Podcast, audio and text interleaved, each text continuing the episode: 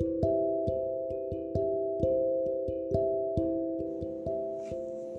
day, my friends.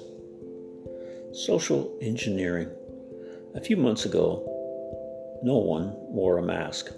Now it's being considered abnormal not to wear one. If you don't, you're on the outside. You're the weird one, the indifferent one. You're, in some places, you're probably even seen as a threat. You know, it's all about a virus. My hunch is that sooner or later someone will say that handling money, whether in coins or in bills, uh, you know, could be virus transmittable. So let's all go debit and credit cards. Peace and safety will be the mantra. Words sooner or later, you know, as well. You'll see someone will say, you know what, uh, we're doing this all wrong. We need to have a more, uh, often say, a mark on either the right hand or the forehead a computer chip to read off uh, your banking accounts, your health coverage, perhaps your political or, or religious views. And those who oppose the idea of a mark, either on religious views or simply trying to limit a government's data uh, collecting, will be also seen as weird, abnormal, a threat to society's health, and indifferent to other people's opinions. Either by persecution, jail, and in some extreme cases, those who refuse to get in line, despite the masses following like lambs to a slaughterhouse, they will be denied, denied the right to buy and sell. And perhaps, uh, you know, I shouldn't say perhaps, but my strong hunch is that eventually, sooner or later, people will say they are not worthy to live, and so we should just get rid of them permanently. And people will applaud such moves, I'm sure, for peace and safety. Perhaps some will say, well, you're sounding too extreme. Yep. look, look how we are being conditioned to accept the world as the new normal. We now see what comes from the government or health officials as being important to follow.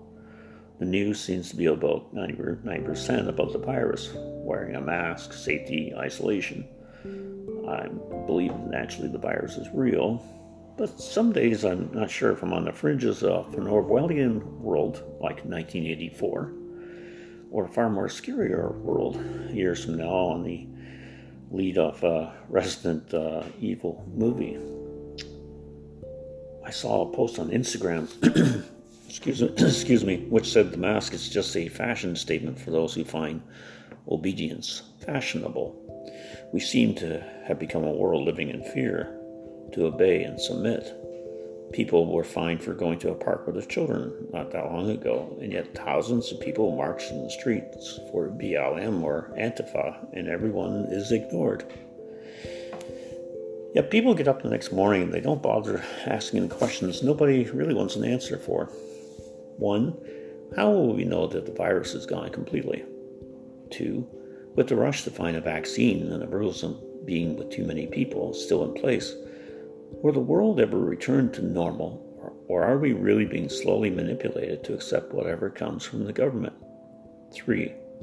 If we as a society defund the police and have less police to keep crime in check, then who do we call when we see a crime being done?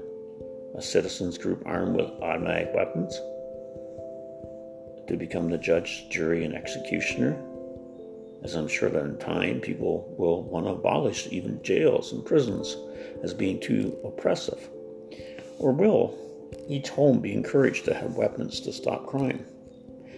Not sure what the long term response to this will be. As a Christian believer, I'm leaning on the Word of God for my faith and hope. I'm staying on my knees in prayer and on God's Word. I don't have cable TV anymore. A steady diet of fear and negativity feels draining on one's sanity. That is why I'm into biblical meditation. God's Word gives me life. Psalm 119, verse 50 says, This is my comfort in my affliction, for your Word has given me life. In the midst of this virus, daily updates, fears, riots, worries about the future, we can come to God's Word, for, for in His Word alone is life he whispers from His Word to us that He loves us and cares for us.